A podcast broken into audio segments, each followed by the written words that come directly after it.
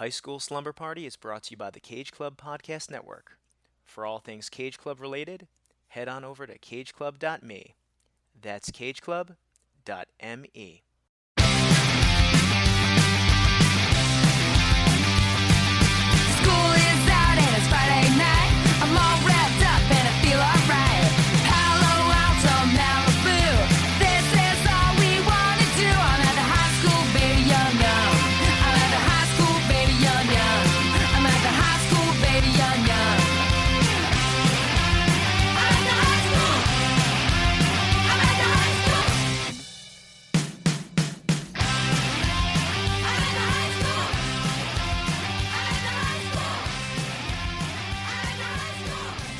Ooh, haven't heard that one in a while. Welcome, sobering yet sarcastic teenage viewpoints. Sisters who have nothing in common with us yet love us anyway. Best friends who are artsy and always there for us. And of course, a special shout out to all you guys out there keeping it real. This is High School Slumber Party, the podcast where me and some friends look back at our teenage years through the lens of some iconic high school centric films. I'm Brian Rodriguez, and the party's at my place this evening. But first, school is still in session, and we have some homework to chat about. This was your assignment, and I would like to see the results. So happy to be back talking with you, slumberers. Thank you, thank you, thank you so much for bearing with me. It's been a rough couple of weeks. Work, my real work, not my high school slumber party work, has been super busy, and I tried to juggle both the show and my job, and I just couldn't do it. Unfortunately, I had to pick the thing that pays my rent, which is not high school slumber party, because I give this to you for the free price of zero dollars and zero cents every day. It's my gift to the world. So accept that. And accept that I had to take some time off, but I'm back and I'm so happy to be here. We have a great episode for you today. Daria is it college yet. If you were a Daria fan back in the late 90s and early 2000s, this one is for you. And if you weren't, this one is also for you because this is a show you need to watch and a film you need to watch. We'll get into it. Our guest today is Matt Kelly. He's awesome. Met him on the Ryan Stick show. Uh, can't wait to have him on again, but we're getting ahead of ourselves. I almost forgot. You guys said homework. Come on, hit that subscribe button wherever you're listening Google Podcasts, Apple Podcasts, Spotify, Stitcher. While you're there, give us a five star rating or a positive review, and tell a friend about High School Slumber Party and all the wonderful surprises we have here. We've also been dropping some Twilight Slumber Party on the feed. Kate Hudson and my secret, secret side project that's coming out on the date TBD. We just talked to Spencer. That was a really fun episode. Every episode with Kate Hudson's fun, but that one was especially fun. We got really into British Royal talk, so you definitely, definitely want to check that episode out. Classic. Whoa, whoa, whoa. Have you learned anything? I asked for patience, and this is what you do? The bell doesn't dismiss you. I dismiss you. You're seniors. Come on, the senior year. It's almost coming to an end. Will high school slumber party come to an end? I don't know. I've been pretty stressed lately. You tell me. We'll see how you guys perform. Anyway, so once again, apologies for taking some time off, but I'm back. I'm ready to go. Ugh. Ugh, and I can't wait for you to hear this episode. So without further ado, pack your favorite jammies, tell your mother you're sleeping at Brian's, because we're about to get our party on. Class dismissed. This is my stop. Got to get off. I may go pop. Excuse me. Excuse me. I've got to be direct.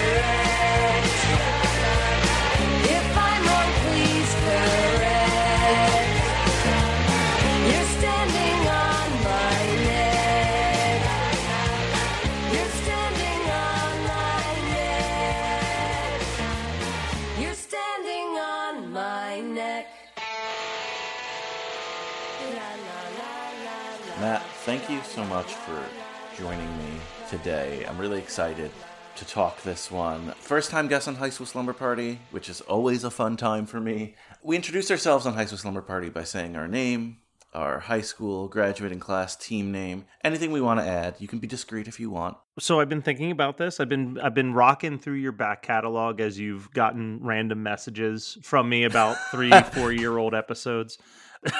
so Matthew Kelly, uh, graduating class of 2004 at Sun Valley High School, where we had not one but two mascots. We had the Griffins and the Vanguards. Confusingly enough, Two, please explain. so I don't quite understand it. So we had a mascot that was the Griffin, but all of our teams were called the Vanguards, and had like a design of a Viking character, and we didn't have a Viking mascot anywhere. So I don't.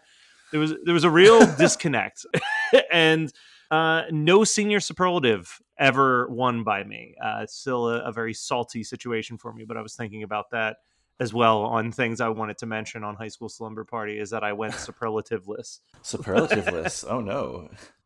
Well, hopefully you'll earn some superlatives on High School Slumber I, Party. I literally told someone the other day that my only goal in life right now is to become successful enough to be a noteworthy alum on my high school's Wikipedia page. Like that's what I'm gunning for. That's pretty cool. That's pretty cool. I mean, I, I always look at the noteworthy alums on people's school pages. so- exactly. So I'm really setting the bar high, but that's uh that and I want to be asked to come back for a commencement speech. I feel like those are like the biggest achievements that I'm aiming for in my little small town world.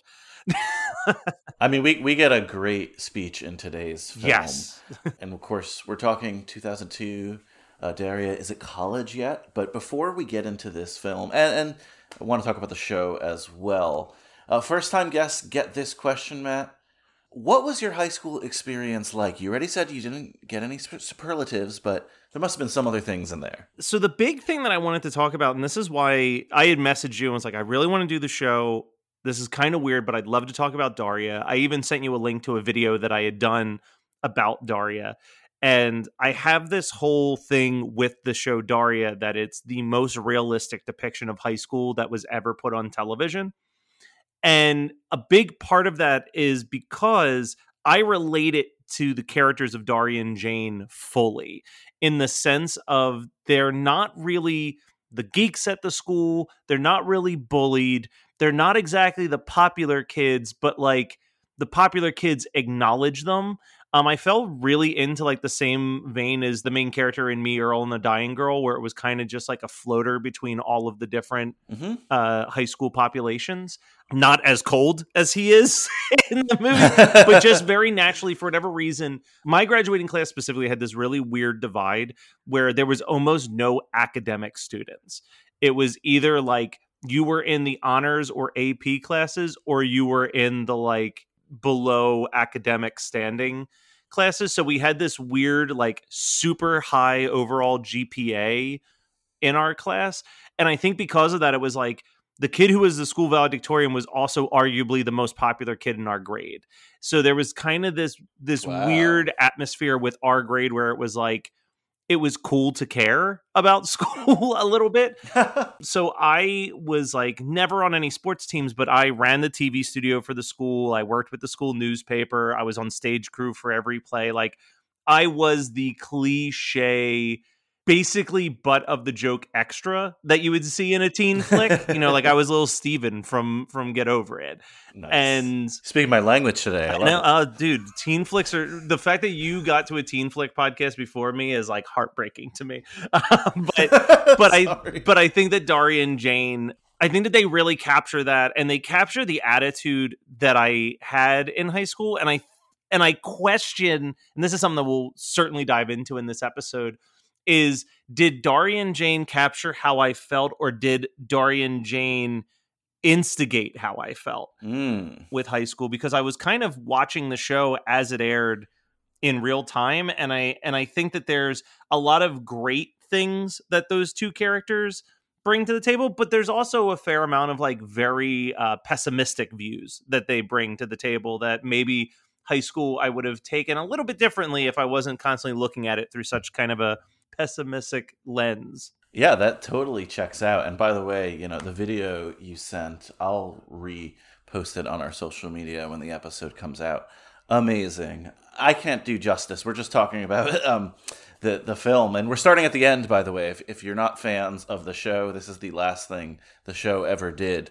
So uh, maybe not the best starting off point, but for me, for me, like it was a show I watched when it was on, but I haven't revisited it since. I've wanted to, just I don't know. I don't know what what it's been, but um, rewatching this today, it just brought back so much. And then watching your video where you just profess your love for the show, and it's so beautiful and it's so genuine and it's so personal. It amped me up for a rewatch, amped me up for our conversation today. Thank you. And I re- I really really can't wait.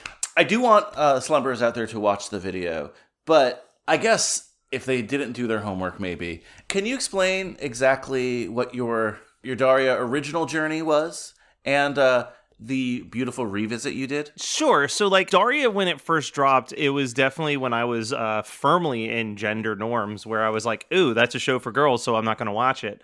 And then just cleaning the basement, there was nothing on MTV. They were doing like a block of Daria episodes. So I just kind of put it on in the background and I found myself getting really sucked in and like laughing and enjoying the characters and connecting with all the characters and seeing my own classmates in the characters. And then it became like the same way that a kid would watch like Beverly Hills 90210 or something like I was I was a loyal like Wednesday night when it came out I would watch the new episodes because starting around season 3 of the show it became fairly serialized which was really unheard of especially in like 90s adult cartoons that weren't like anime was like every episode needs to reset the status quo, right? Like the Simpsons, mm-hmm. like everything resets to the status quo so that you can jump in at any episode. But like in Daria, they're like introducing these love interests that last a season and a half and cause all this inner drama, and they're all kind of moving towards graduation throughout the series and stuff. So I was really kind of sucked into the lives of these cartoon characters. And I just had always been obsessed with it. I downloaded a torrent of it in college so I could rewatch it. The DVDs finally came out and I bought the DVD set. And then, like, that became basically like a yearly viewing for me was I would just like find a random week and sit down and rewatch it. But I rewatched it for this video specifically because I had this thesis statement that it is the best depiction of high school. So basically, the very short version of what leads us to Is It College Yet is Jane starts dating a guy named Tom. Daria and Tom don't like each other. Daria and Tom discover they have a lot in common. Tom kisses Daria and breaks up with Jane. There's a TV movie that I'm sure one day I'll be back on to talk about. Is it fall yet? That's kind of the summer break between Daria and Jane, where they're kind of upset about the Tom situation. By the final season, they're kind of okay with everything. Jane accepts that Daria and Tom are a thing and that they make more sense than she ever did. And then it all builds to it's the last month of school. Everyone's getting ready for college. This is probably the biggest uh, unrealistic part of the show is the idea that you're like still checking out colleges in the last month of high school. That's a that's a big strike. But man, does it capture college anxiety in such an accurate way. I always think of her doing the interview and like stressing out and it's like that was me. Like I actively went to a school that involved the least amount of face-to-face interaction to get into the school because like that was not for me. Well, a couple things to note on that. One thing we've learned here on High School Slumber Party, for whatever reason in film world, you don't know your college until the very last minute because there's so many of these last summer films where it's just like, oh, I don't know what I'm doing when every, you know, every senior pretty much I don't want to say knows what they're doing with their whole life, but the plan is more established your senior year than they ever depict here. The other so, the other uh, ongoing trend and I love it. It's in all of the movies that I love, right? Booksmart, Can't Hardly Wait, like all these films that I love have the same plot point of like character B is leaving for another city the day after graduation. Yeah, yeah, exactly. like, exactly. Like it's like I'm graduating on Thursday and Friday I'm boarding a plane to go to a completely other country. And usually it's prom, graduation, leaving you forever in like a four day span. Four day span. Also, parents never driving them to where. No. But you know what? I love it. That's why I do this podcast. I'm not complaining. But yeah, we did see that here. Um, and and in the video, and you you know brought it up in your intro as well. Like I was trying to think like what drew me into to Daria when I was younger, and for me, I I more admired her, and that's more who I wanted to be. I notoriously, even today, will say a deadpan, sarcastic comment here or there. And it was never received as well as Daria, who largely is talking to us and, uh, you know, her friend. Um, people would get offended; they still do. And I don't know. I just I just admired her her guts and her ability to just float in that world. But again, I'm excited to talk this one. Every week we do read the back of the DVD. And by the way, if you want to rent it, I think it's on some streaming service. I think. Premium or, or Paramount Plus. I think got Yeah. Daria. Yeah, it's on there. And um, if you want to like rent it on other like Amazon and stuff like that, if you don't have Paramount, it's included with the last season as almost like the last episode of that season. You'll see it listed like that at some points. But this was aired on MTV as a movie, right? They didn't Yeah. say this is oh, the last. I have somewhere in a box. I have the premiere VHS, like a tape where I taped it as it premiered. It was like a two-hour kickoff. They did like a countdown of like the best animated videos with Daria and Jane as the VJs. Like Janeane Garofalo hosted like a retrospective segment about Daria. oh yeah, I remember that. Yeah, I need to find the VHS tape because the readily available version of Is It College Yet is like barely an hour. It's like an hour and five minutes. But the premiere version was a full 90 minute movie, and like 20 minutes of it are just missing. Like they weren't able to find that footage when it was cut for syndication when it came time to make the DVDs and put it on streaming. So like I need to I need to dig up that VHS tape so I can see what like the 15 20 minutes that I'm missing are. Yeah, you definitely do because uh, that was my next question. I noticed that there was two run times online, and, and I was confused because it, it says feature length, but it it's only an hour. Um, it doesn't feel like anything is missing, so I'm really curious what these missing parts are because it's not like it was. It's not like oh, how did this character get from point A to point B? Everything's tied together. So Yeah. Oh, and I can't wait. Uh, I mean, I'm excited. Let's read the back of the the DVD Oh, because yes. there's so many plot points that I want to go through because I there's so many things to highlight about what I think are brilliant in this. Like, So this particular uh, photo of a DVD says, "Daria's second movie comes to DVD. All vile things must come to an end, and for Daria M- Morgendorffer, that means it's time to look beyond high school to college." I always say this, but apologies, it is a blurry photo, so if I mess up a word, my bad. Uh, our little girl has grown up so fast. It's time for higher learning, lowered expectations, and a heavy dose of sarcasm in this special movie presentation. Follow Daria as she visits a college campus, counsels her friend Jane, sets things straight with her boyfriend Tom, and comforts her sister Quinn in a college controversy of her own. Dim-witted quarterback Kevin keeps his future plans a secret, but there's no silencing Brittany's dream of cheerleading in the big in the big leagues. It's classic Daria melancholy as she considers her new path to higher learning. Life can't suck more after high school, can it? yeah, that's really like the Spark Notes version of it, while also like kind of not being accurate to a certain extent. Like squares things off with their boyfriend, they break up. like Yeah, yeah. I was like, what? I want to talk about one of the things they called out was was her consoling Quinn because I have mixed feelings towards it in general, but I love an aspect of is the whole Lindy subplot with Quinn because it kind of turns into like a cliche, like very special episode of morality tale.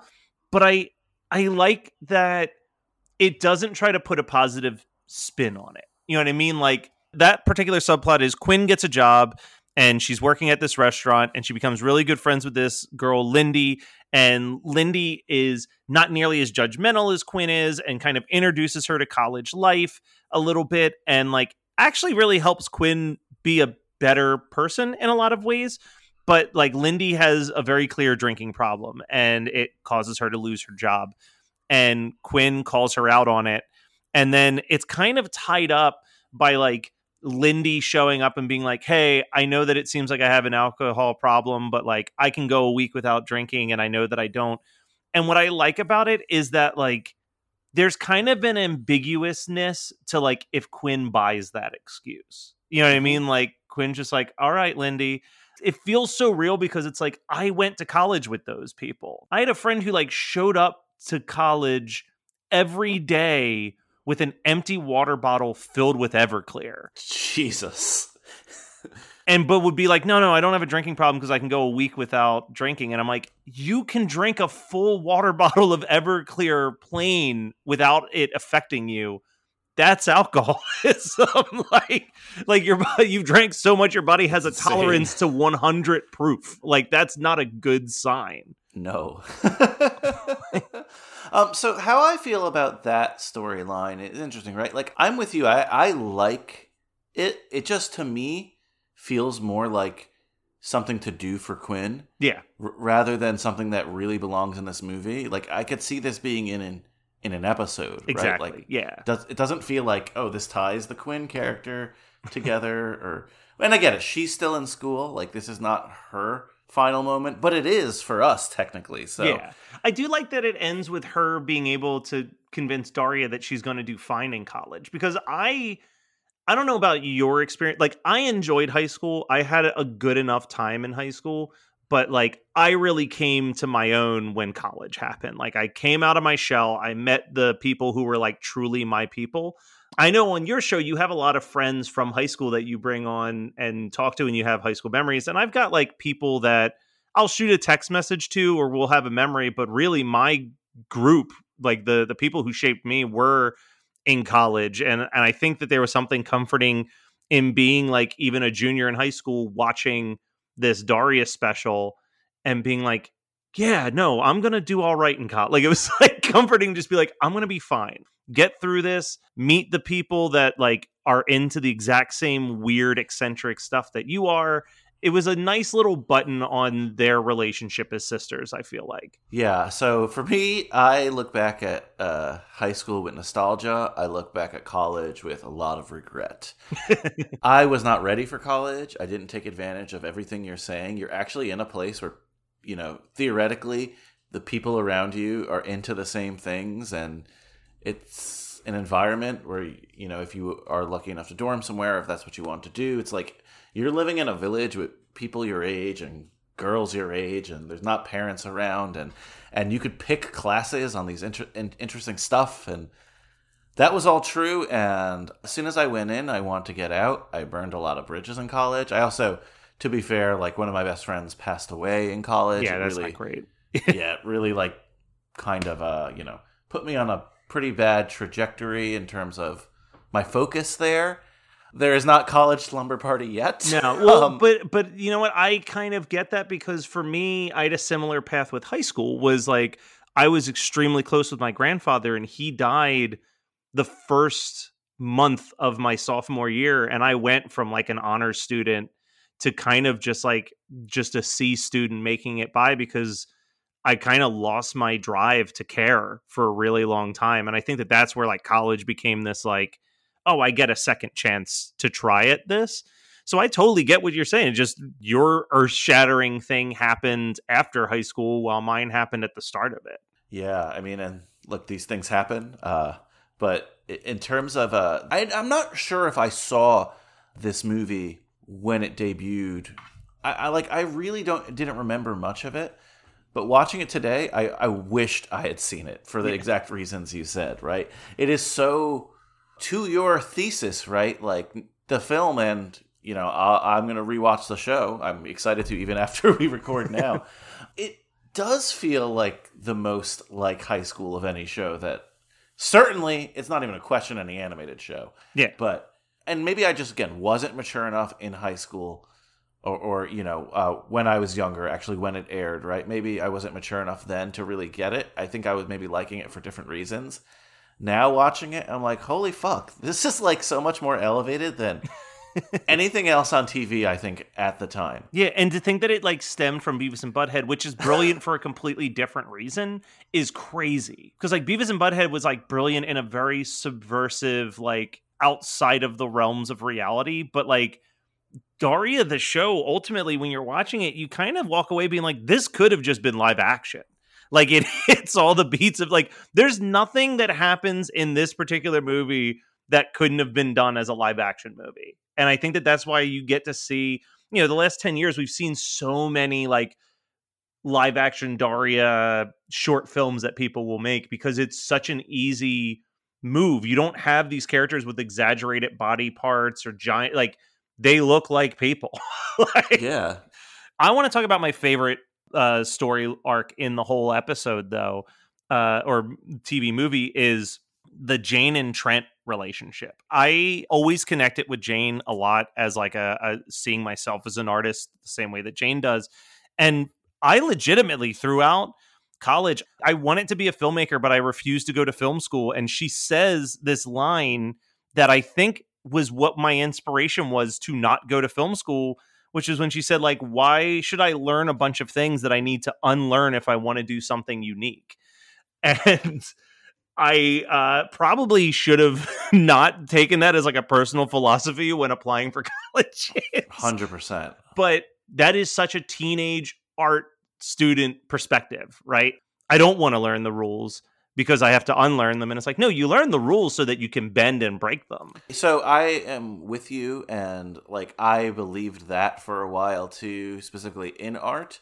But from talking to other friends, I think that extends beyond art, right? Like it's kind of a, just a way to justify your fear, Yeah. in, in in a lot of things. And I know people who said that. I mean, not stuff where I don't I never heard of a doctor who's like, "Oh, why I shouldn't go to medical school? I'm just a genius at brain surgery."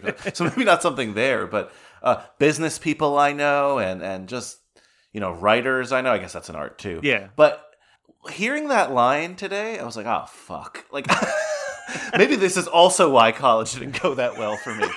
but but uh, the other piece of the puzzle that I love about this is that Trent like genuinely loves his sister, and it comes through in the fact that like he keeps calling her a sellout for deciding to go to college, and it's such a like I I'm not sure about you. I, I'm the oldest in my group of siblings, and like I definitely am hard on my siblings because I love them, and I love that what it really is is like you know he says like well, when you go to college, I'll be here and you're going to be there. And it was like his way of essentially just being like, yo, I'm to fucking miss you. Like, our parents are never home. It's just the two of us alone in this house. And now I'm to be all by myself in this house. So it's like, it totally makes sense that he's kind of instigating her to like not go to college like he didn't do and like just stay at the house and and do art all day. I, I could tell you're a man of many podcasts because you you were just guiding this along in every place I want to go, and I love it. yeah, and I, I'm the oldest sibling as well, and I have unfortunately, I mean, maybe not unfortunate because it does come from a place of love, but I've definitely been uh, a- a Trent here, and I don't know, like you're so right. The Jane Trent thing, like that really got to me this time. Specifically, again, Jane's just like artistic journey and setting herself up to fail. I'm so glad, like I was so glad that she decided to apply to that art school and uh, you know really put her best foot forward there. And by the way, the Trent character from like where he started to where he ended, I think like on paper it might seem he, like he was just this slacker dude whatever, but just for like the movie to build to a reminder about their brother sisterhood relationship and how paramount that is to them. I thought that was so cool, and that's what I meant when I was uh, brought up. Uh, you know, Quinn's arc, right? Like Jane and Trent felt like they built to a conclusion. Uh, obviously, Daria did as well. Qu- Quinn, we just go on this little adventure, and yeah, it does serve a purpose with being like Daria, you're gonna be okay, but like I wouldn't have been shocked if that would have been the 15 minutes missing. I, I and I still don't know what is. it's I, I feel like the Quinn pretty much everything tied to Quinn really has to act, act as like the comedic relief in the show, right? Because you're you're dealing with like all of the fashion club nonsense where you know Brittany thinks that she she wished away the uh, Stacy's voice and like she's buying you know random drugs online that are supposed to reverse curses and stuff like it's pretty much like the only real comedy beats in the show is like that subplot and like Daria's dad being convinced she's going to go to military school. And the rest is like for the most part it's got some funny lines here and there, but it's it's pretty much a very honest look at like the struggles of picking a, a college and like I've watched this probably 20 times easily. And I still get so angry at Tom's family for how badly Ugh. they fuck over Daria being able to like check out these colleges. Ugh, oh my god. But it felt realistic to me again. So I, I just kept going back to in my head like what I remembered of the show, and I remembered this sort of like Tom switch, and your video definitely helped, you know, rekindle that as well. Can can I just say I love that she broke up with him? Like Yes. that to me was awesome as well. Just who the character was from liking Trent all those years to kind of moving on to Tom after uh, he had uh, been with her best friend, and then having the maturity to be like, this isn't going to work out. And it's, yeah, it has to do with what happened at the college, but also we're just moving in completely different directions. I think we should break up. What? When did you decide this? Just now. Because I got into Bromwell and you didn't? That's not fair, Daria. It's got nothing to do with Bromwell. Well, if it's not about Bromwell, then what? Why? Because you're going one place and I'm going another. So what? We won't be that far away. I don't mean physically. I mean you're from one place and I'm from another. And college is going to make it even more obvious. I don't believe that. Tom, we have little enough in common as it is. Now we won't see each other for months at a time, and every time we do, it'll be more difficult to pick up where we left off. Not if we work at it. Why should we work at it when we're already getting bored? Who's bored? I'm not bored. Really? Or are you just upset that I admitted it first? So mature. I wish I was as mature as her when I was that age. the And speech that she gives her parents when she walks in after the breakup, where she's just like, you know, she says like, "Yes, I have broken up with Tom, and it hurts like hell, but it's the right decision, and I'm going to go and lay in my bed for a little bit now." It's like, yeah, Like- Yeah. like- Absolutely. Like I, I know friends of mine now who would benefit from that kind of maturity, right?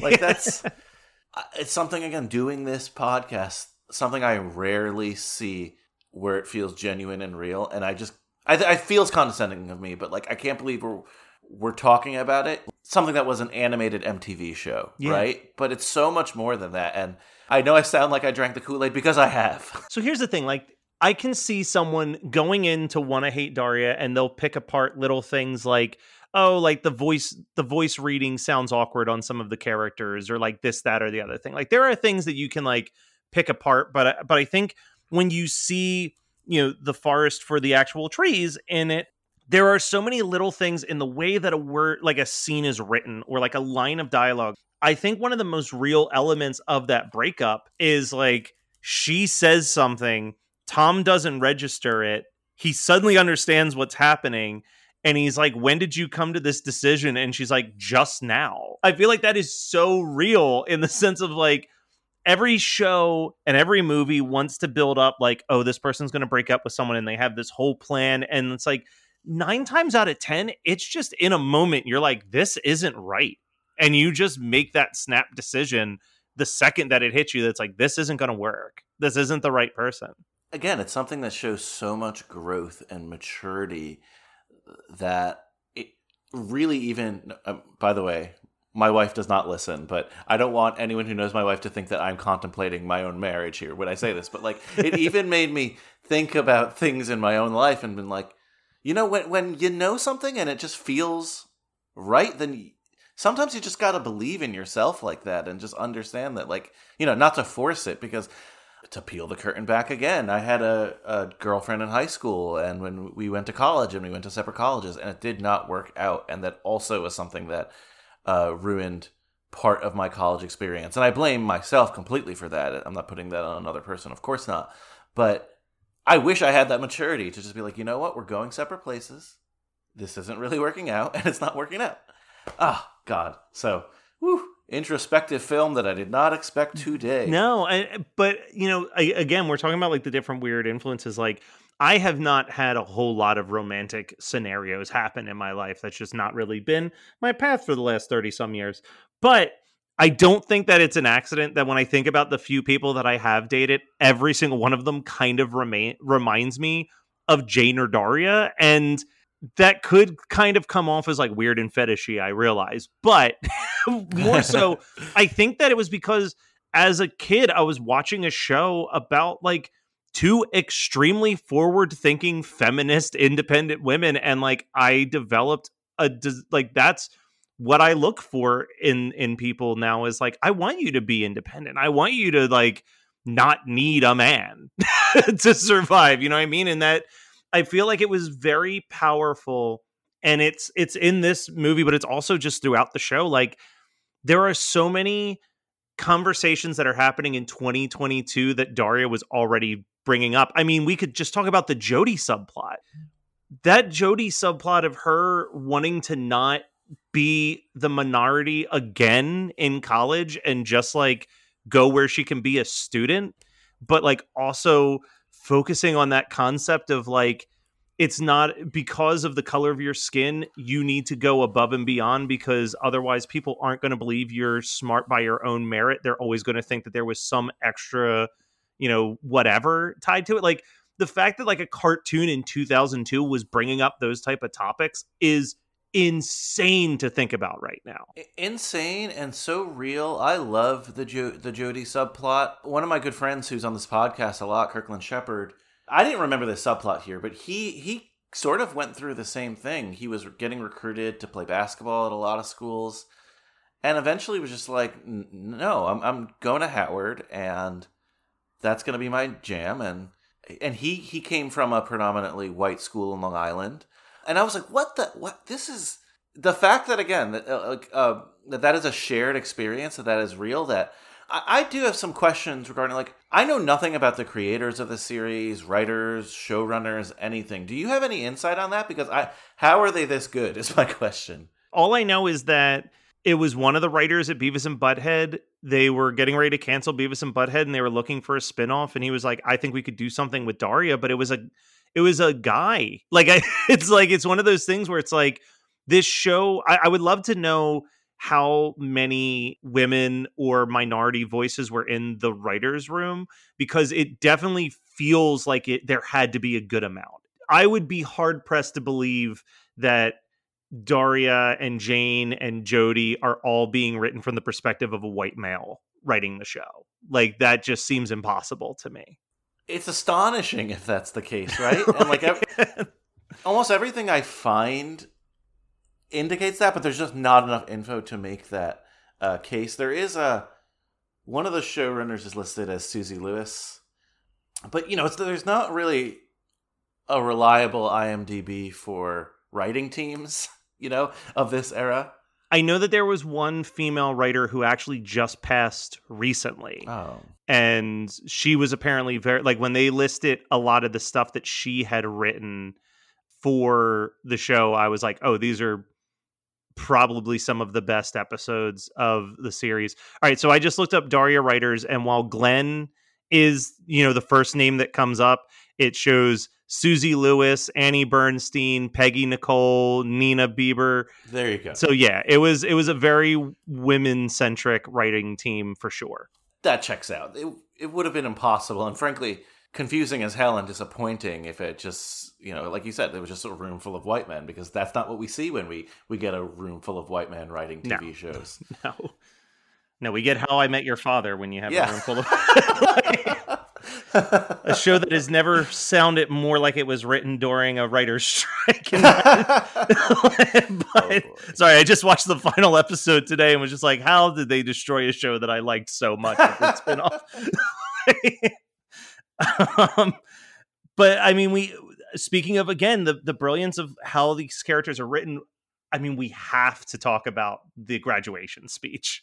I am willing to throw my gauntlet on the table that this is in the top five best graduation speeches in the history of this podcast. Stand firm for what you believe in, until and unless logic and experience prove you wrong. Remember, when the emperor looks naked, the emperor is naked. The truth and a lie are not sort of the same thing, and there's no aspect, no facet, no moment of life that can't be improved with pizza.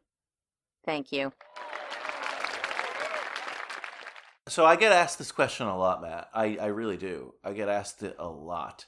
Um, you know, what's the best graduation speech? And I often say like they're usually not that good. It's usually that the movie has just come to a conclusion and whatever they say just feels right. I love the graduation speech in movies that are only that only make sense to the audience and the two or three people involved in the plot and you imagine it from the perspective of like the rest of the students that are just like what are they talking about?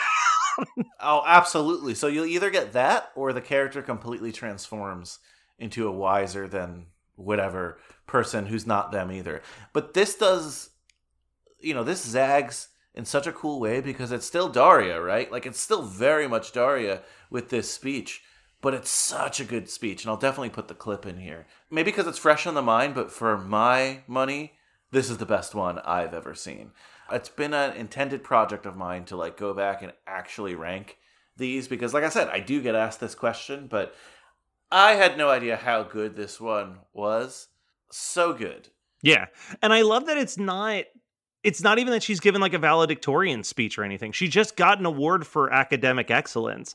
I think that that feels right. You know what I mean? Like they're not going to make the person who's not involved in any school clubs the valedictorian, right? Yeah. Like that that's just not going to happen. But it's like if you have this student who like through the run of the series we've seen like have published work in magazines and has like you know like really done exceptional things as a writer like of course the school is going to want to give that person an award or i don't know even maybe a senior superlative? But, but sorry sorry getting a little ahead of myself there. But because again in a movie in a hacky movie it'd be like we're following this character who's the valedictorian. Like i'm sure that this movie exists and i'm blanking on it and i'm sure i probably watched it and even gave it four stars on netflix or Letterboxd but like the movie where it's like i have to give the graduation speech but i haven't really experienced high school so i need to like spend one last night really be, being a high schooler to write the the true speech like i feel like stuff like I Love You, Beth Cooper, or Booksmart, or even like it's after the speech, I guess, but like the main the um what's her face in uh Say Anything, like fall into those buckets where it's like Mhm. they didn't really experience high school. I like that that's not what this is about. She doesn't even know that she's supposed to give it a speech. she just gets surprised and pulled up on stage and says what we all need to hear, which is that no moment in life can't be improved with pizza. And like it's so true. It's so true. And it's, again, when she rolls into it, like with just, you know, high school sucks kind of stuff. I think she says, like, things along the lines of if she, she would just take advanced placement classes since kindergarten so that she, she would not have to do it, skip it from eighth grade.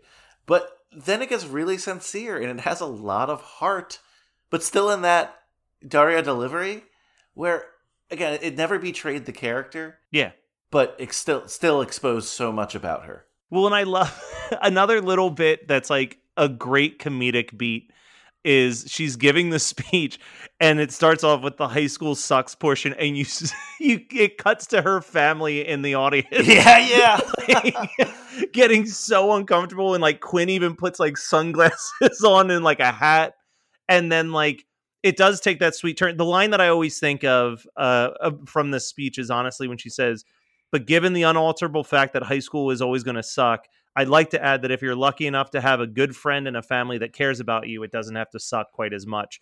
That's where that turn is and that's when like you know it cuts to Trent and he smiles and the crowd like it's like it's this beautiful it is a beautiful bow on the whole story of the TV series leading up to this moment too because you are seeing like that wall that in the first like couple seasons is just there permanently like this sucks i hate being here everybody's an idiot and you get to see that wall kind of get disrupted with like how much Daria actually does care about her family and like appreciates what they bring in her life even if they she is so clearly not like them I mean, half the last season and into this episode is just about like Daria and Jane are kind of those friends.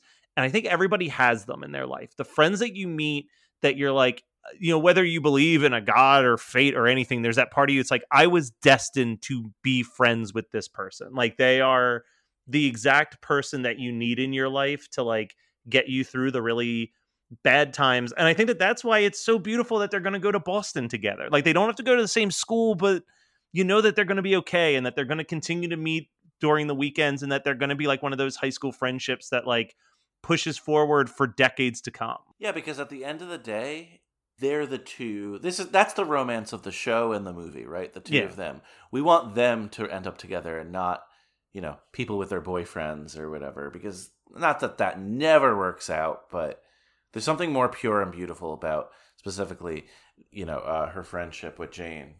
Another line I wanted to say from the speech that really got me this time, and I'm like, wow, it feels ahead of its time, but I guess it just, you know, I guess I just wasn't thinking about these things at that time Yeah. when she just goes, "Remember when the emperor looks naked, the emperor is naked." The truth and the lie are not sort of the same thing. Yeah. I'm like, whoa.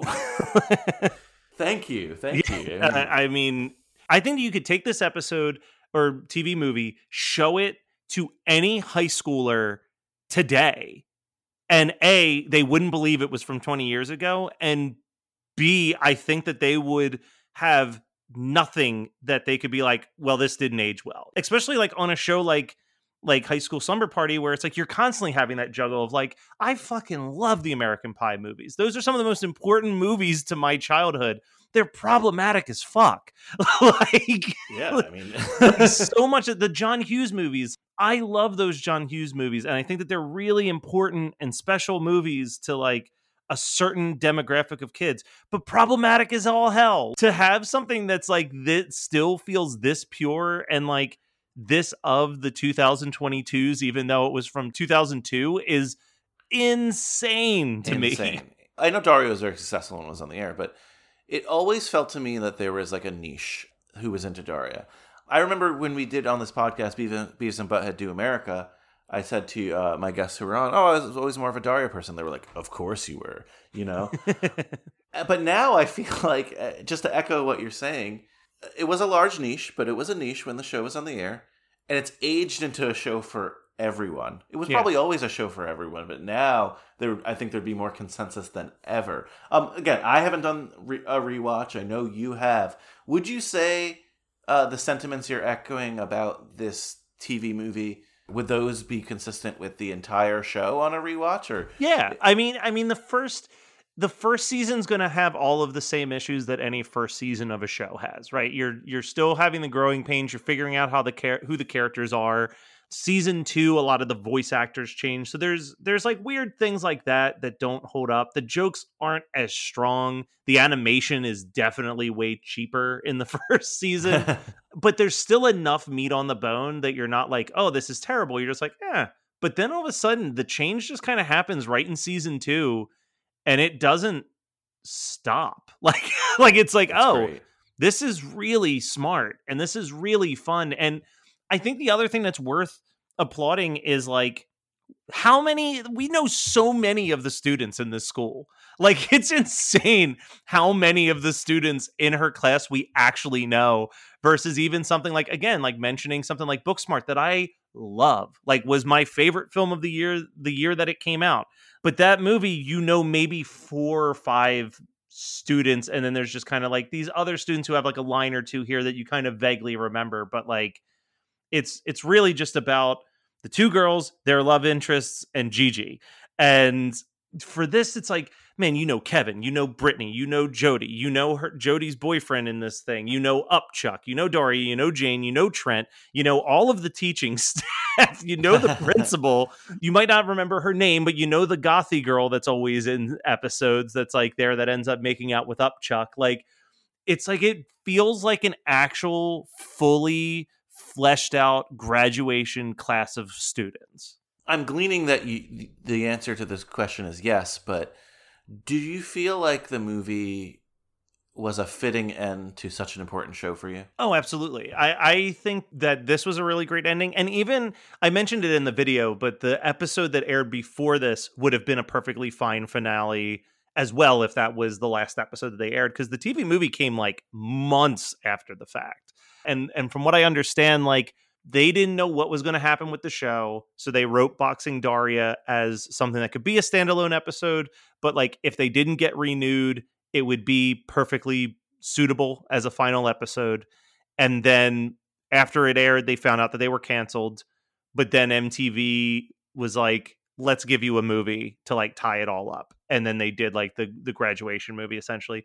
And now they're apparently working on a spin-off that's like 20 years into the future that follows jody And I am very interested in how that goes. And they really haven't announced anything about like if Daria and Jane are even going to be a part of it or if it's just going to be Jody's story. I am cautiously optimistic. MTV is basically reviving my two favorite cartoons they ever did uh, because they're bringing back Jodie and they're bringing back Clone High USA. And like, I couldn't ask for two better cartoons to sum up the high school experience than, than those two. A So, hundred percent. I'm a huge Clone High mark, dude, that- I am just that was my excited to finally get a conclusion to the cliffhanger that I've been wondering about for 20 years. So. See, see, I like how the uh, the Daria thing is going to be a you know spinoff and sort of not a different world, but yeah, you know, like I need Clone High to pick up right where it left off because 100%. need the conclusion to that. the, just because you know there is no Clone High movie, and I don't think you'll ever get to do a Clone High episode. Quick side tangent: Have you heard the story of how Clone High was produced? Because it is wild. Tell me, tell me. Did you ever notice that most of the voice actors on Clone High are from Scrubs? Yeah, yeah. So, so they had like no funding to make Clone High. So Scrubs was filmed in an actual abandoned hospital, and they just refurbished one of the rooms for Phil Lord and Chris Miller to work on Clone High on the set of Scrubs. And when they needed a voice actor for like a bit part, they would just find out which cast member of Scrubs wasn't busy that day. Wow, I didn't know that part of it. That's awesome. Yeah, so like that's why like Zach Braff will just pop up to be like Paul Paul Revere in one episode, and it's just like, oh, Zach's not filming right now. We'll send him down to read those lines for you. like John it C. was- only, Yeah, like you're so right. That's awesome. like I was like I I love that, and I'm not sure how much you followed Phil Lord and Chris Miller's career. Obviously, they've done plenty of films that you can talk about on this show with uh like Yeah. Spider Verse and and 21 Jump Street and stuff, but like. Time and time again in interviews, they have said multiple times that their only goal is to become famous enough to do more Clone High episodes. like Please that is make it their- happen. Please make it happen. That's their baby, man. There's even a clone. I'm sure you've caught it. The Clone High reference in Spider Verse. yeah, that was awesome. yeah, it's like I appreciate how much they love that show. Like they love that show as much as the fans love that show, which is very heartwarming to see that they're like arguably two of the most important people in Hollywood. And they're still just like, we just want to make our goofy cartoon about famous clones. What's awesome about like just the you know Phil Lord, Chris Miller, and Bill Lawrence is that they've all gone on to do things as you said, but you know people like you and me can be like, oh yeah, we've been we've been their guys for a while, you know, Yeah. like we've been we've been with them, like oh, for Uh, sure. oh you think they're cool now, you know, dude i was i mean literally i think i've said it in in the daria video too but like literally daria and scrubs are tied for like the most important shows in my life. Like i have watched them to an absurd extent and then of course how you and i became friends the muppets is definitely a very close third place there. That's really just my whole personality is combining those three things into a human and, and throwing it out into the world but but yeah i mean this there's something special about all three of those shows really and i think what that special element is is that all three of them could be wacky throwaway forgettable shows that all survive on their heart and empathy to like human experience that lesser shows have ignored in their writing rooms and daria really shines as as i said like the perfect example of what high school truly was like put it so beautifully. That's amazing. And by the way, you know, we did meet on that Muppet episode of the Ryan Stick show. So I feel bad. We're ready. I don't know how many minutes into this podcast. We haven't acknowledged him. So thank you, Ryan, for introducing us. And yes for sure let's get to our uh, awards and superlatives. Uh, again, a buzzword today. Oh, So every week we, we do this. So who uh, who was this movie made for? Who was the intended audience for Daria? Is it college yet? uh, probably Matt Kelly. Um, but, but no, I I think similarly to well, actually, I would argue that Daria is it college yet was made for every high school junior and senior of pretty much any generation. I, I mean, now watching it, absolutely. Like, it, f clearly at the time, it was just made to conclude the show, but what a conclusion! I'm so hyped for the re- rewatch. I can't say that enough. Most likely to succeed. Which character won the movie for you? Okay. So I'm going to answer two answers on this. Most likely to succeed in the actual world of Daria, Daria. I'm sure she's going to go on to become a famous writer. But actually, who won the movie for me? It's that Jane and Trent storyline that captivated so many of my emotions every time I watch it because I I see that same relationship with me and my siblings. I couldn't agree more. It is Daria, obviously, because it's her movie, but the Jane Trent storyline and Jane specifically as well. And you know, I'll even say in the end too uh, that uh, Jane and Daria friendship continuing was a win for me Yeah. as well. A Yeah, lot of wins win. here. I feel good at the end of this one. uh, Wooderson Award. This, of course, is named after uh, the Wooderson character in Dazed and Confused. Uh, Matthew McConaughey uh, was just supposed to have a bit part in the film. Director Richard Linklater loved him so much, expanded the role. So this award is given to a character who you would have liked to seen more of in the film. I really like the character of Upchuck in in the show overall, and I feel like he was very uh, minimal in in the actual movie. They really he just kind of gets a quick like bit point where it's like, oh, Upchuck finally got laid. Like that's kind of his his one moment. But I I just love how much of a creep he is on the show, and he's one of the few people that like the voice actor you absolutely know.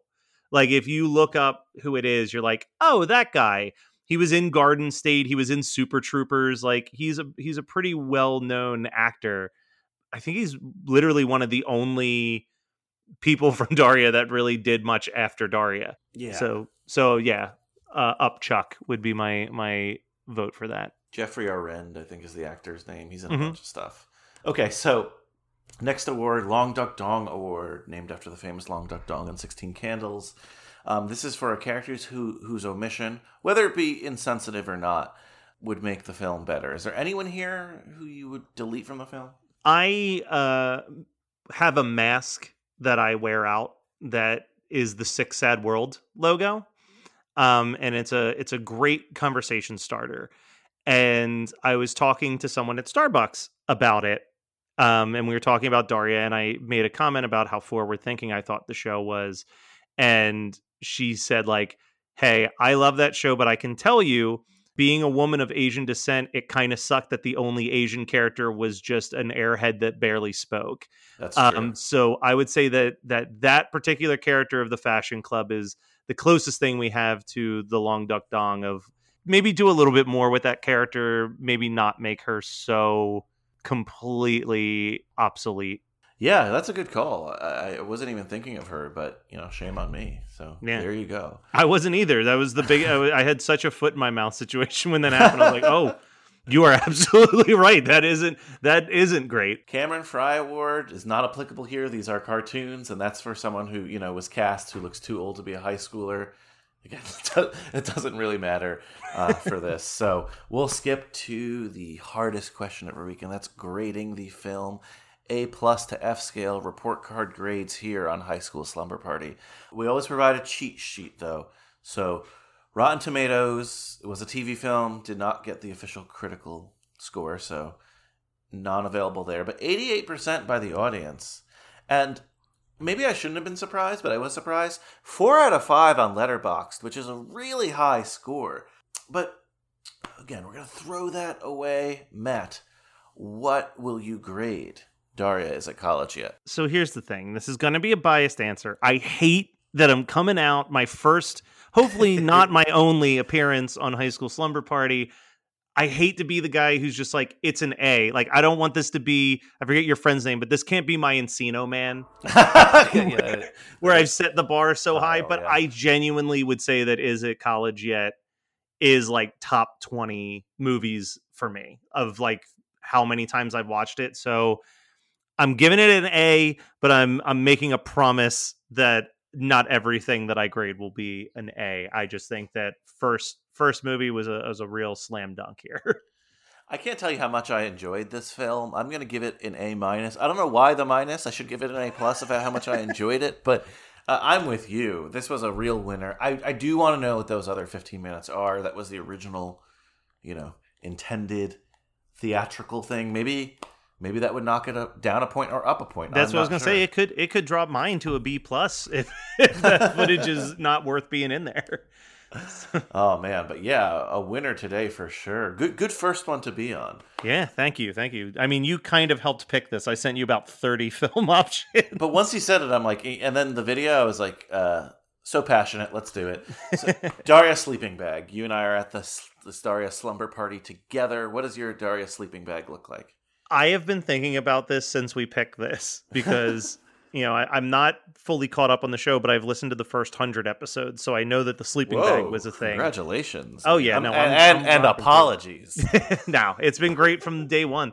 It has to be a pizza slice shaped sleeping bag, right? Like, like I feel mm-hmm. like that is the most logical sleeping bag option. that's a that's a good one. Yeah, the way she ends the speech with the, with the pizza, their just their love of pizza. It literally starts and ends with them eating pizza. It's the first and last scene of the movie. I so and I'll be really quick about this, but something I found interesting watching today was how much of if this was real life and this was today, how much of this conversation would have been relegated, if you will, to text messages and e forms of communication rather Yeah. than them get, going to a restaurant, talking it out, and just even on the phone, right? Like Yeah. I don't know.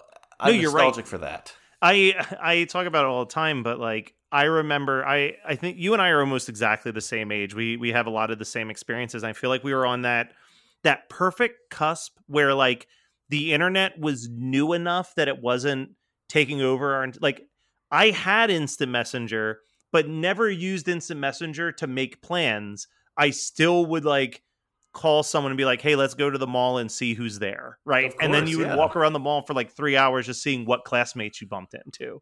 It was the best. Absolutely, absolutely. Again, the mall was. I, I've described the mall as the internet before the internet, right? Like you go shopping there, you meet people there, and it just you're in real life. The metaverse versus the before the metaverse, I suppose. so I don't know. My sleeping bag. This is tough. I, I think if this doesn't exist, it should. But just like D- a Daria's outfit, sleeping bag, it's so iconic. Just the green jacket, you know. Uh, I- as a glasses wearer myself, I, I just have always loved her style. So Yeah. There's a there's a really great episode where her mom makes her get contacts and she hates them so much, but she likes the compliments that she gets and it makes her question like is she truly an individual if she likes to get praise from people? And there's like this whole episode where she basically goes to school for the day without her glasses but also without contacts.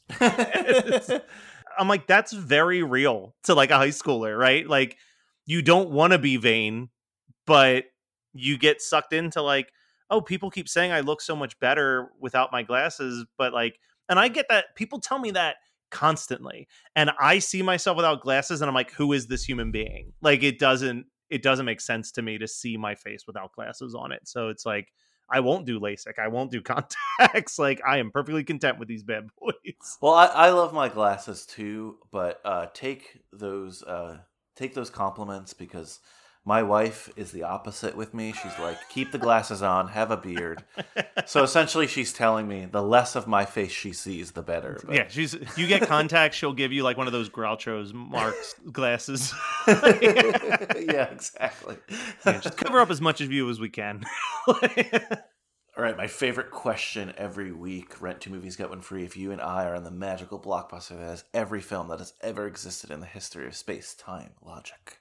We get to the counter, we have our copy of Daria is it college yet, but we see a sign and it says rent two movies, get one free. And I say, Matt, I'll hold a place in line. Go to the back. Pick two other movies we should watch on our slumber party, uh, on our Daria is it college yet slumber party. What two other movies will you recommend? First off, I'm going to grab a high school movie, my favorite high school movie of all time. I sent you a million text messages about it. Can't hardly wait. Absolutely love this movie. Uh, I feel like similarly to Is It College Yet? It was one of the few films that I watched it and I really saw my classmates in the characters when I was watching it for the first time. And then leaning more into a sarcastic look at college, I'll grab PCU. nice.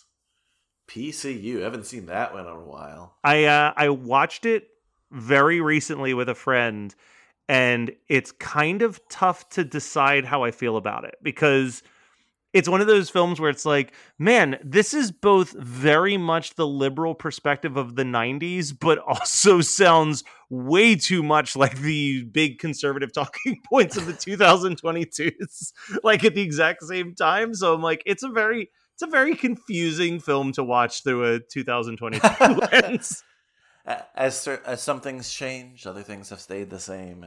Pretty much, yeah. But it's the jokes that you remember laughing at still work. It is it is That's a very good, funny least. movie. That's good. well, uh, Matt, this was an absolute pleasure. Can't wait to have you on again. Can't, like I said, for the thousandth time, I'll say it again. Can't wait to rewatch the show now. Um, this, this is so cool. Why don't you take however long you have to plug every single thing you're doing because you are a very, very busy man. uh, yeah, so I run the Geekscape network, uh, geekscape.net. On that network, I produce a bunch of different shows and I co host a lot of them, specifically Christmas 365, which is an all year round Christmas podcast, uh, Horror Movie Night, which is a comedy show about three friends watching some of the best of bad horror movies. And One Hit Thunder, probably the biggest show that I produce, in which various musicians come on to talk to us about their favorite one hit wonder. This month, I just launched a new podcast between myself and Matt Milligan of the band Wheatus called Whoa, Weird. that's cool. Yeah, called Weird Algorithm, where we're going to work through the entire Weird Al discography track by track to Whoa. determine once and for all what his best parody and best original song is. Um, That's so, awesome. So tune in to that. Uh, first episode dropped on April Fool's Day, but it was no joke. Um, and then if you want to start a podcast or you just need some editing help or maybe a logo or a theme song, contact me at we know podcasting.com and I am happy to make that happen for you. Wow, that's cool. Well, I mean, I often need those things. So thank you for thank you for advertising to me specifically and all our listeners. I am the amateur. You are the pro. Thank you so much for coming on my little DIY podcast here. Can't wait to listen, uh, catch up on your stuff, and listen to that new podcast. That sounds really really fun. So, thanks, Matt, once again. Matt Kelly, good dude. Big thank you to Matt for coming on the pod. Can't wait to have him on again. And thank you, Matt, for rekindling my love for Daria. And not just that, I did the Daria rewatch that I said I was going to do on the pod. Oh my God.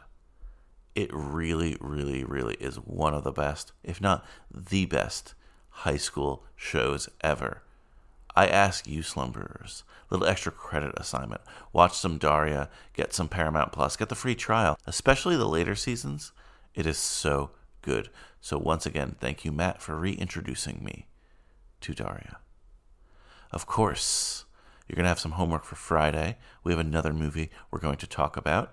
We're going back, back to our Corey lap. Sorry, sorry, Joey Lewandowski. They're not laps. Corey series. We're in season two of that. Mike Mansley's my co host for them. Corey Haim, Corey Feldman. We talk their films. I don't even remember the last one we talked about here, but we got a new one for you. That's right. We're going to talk a film that you've never heard of called Watchers.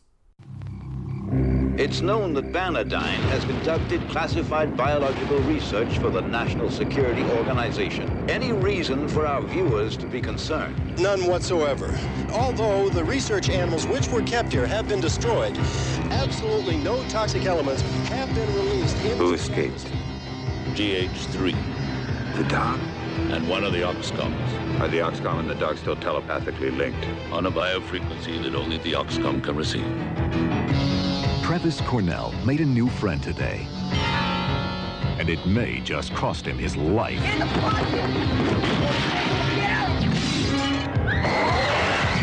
The dog was like a homing device. The creature, a search and destroy missile. You know what happened to Tracy's, don't you? Travis had a dog. No, no pets. Travis, is that you? Can't you control it? It's got to be stopped. GH3? It's a called. You're a research animal. That's why you're so smart. They created the perfect killer. As long as he's with the dog, his life is in danger. Now, how are they going to stop it? It's up to you, isn't it? Stay. You die. Then I say we make a stand right here, right now.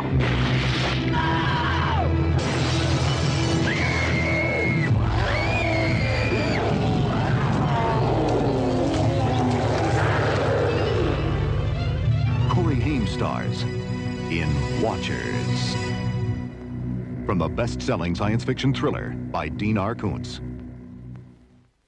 This is a wacky one. So watch it for Friday. Watch Watchers. It is super fun, and the episode is super fun. Mike Manzi, my guest, as always, for the Corey ones. So definitely watch the film, check it out, and check out our episode on Friday. Remember, slumberers, our social media is open at all hours. Class participation is a huge part of your grade. Facebook, Instagram, and Twitter. And I have my own Twitter. Oh my Rodriguez. Follow me there, please. I need the follows. I only have like 20 something followers right now. Not cool. School Slumber Party has like a lot more than that. So follow me as well. Maybe I'm a fun follow, maybe not, but I just I just want people to follow me, okay?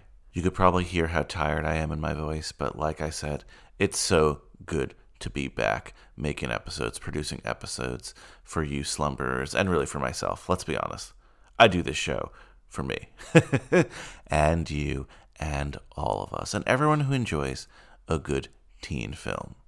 You know what else I enjoy? A good teen TV show, like Daria was, and like another show we talked about was Clone High. That's probably my favorite teen TV show of all time.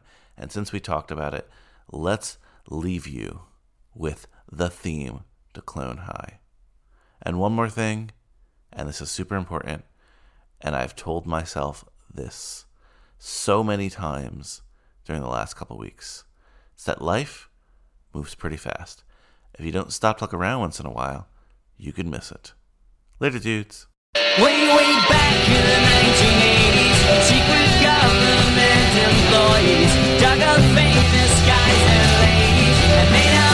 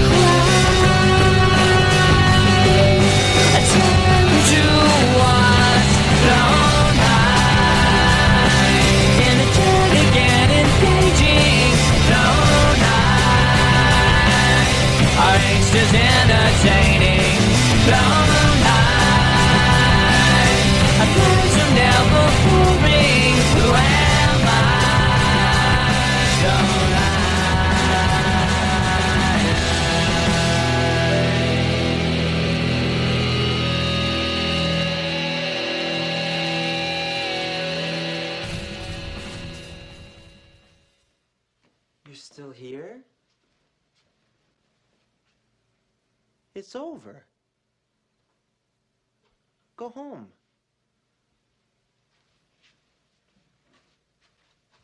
Go.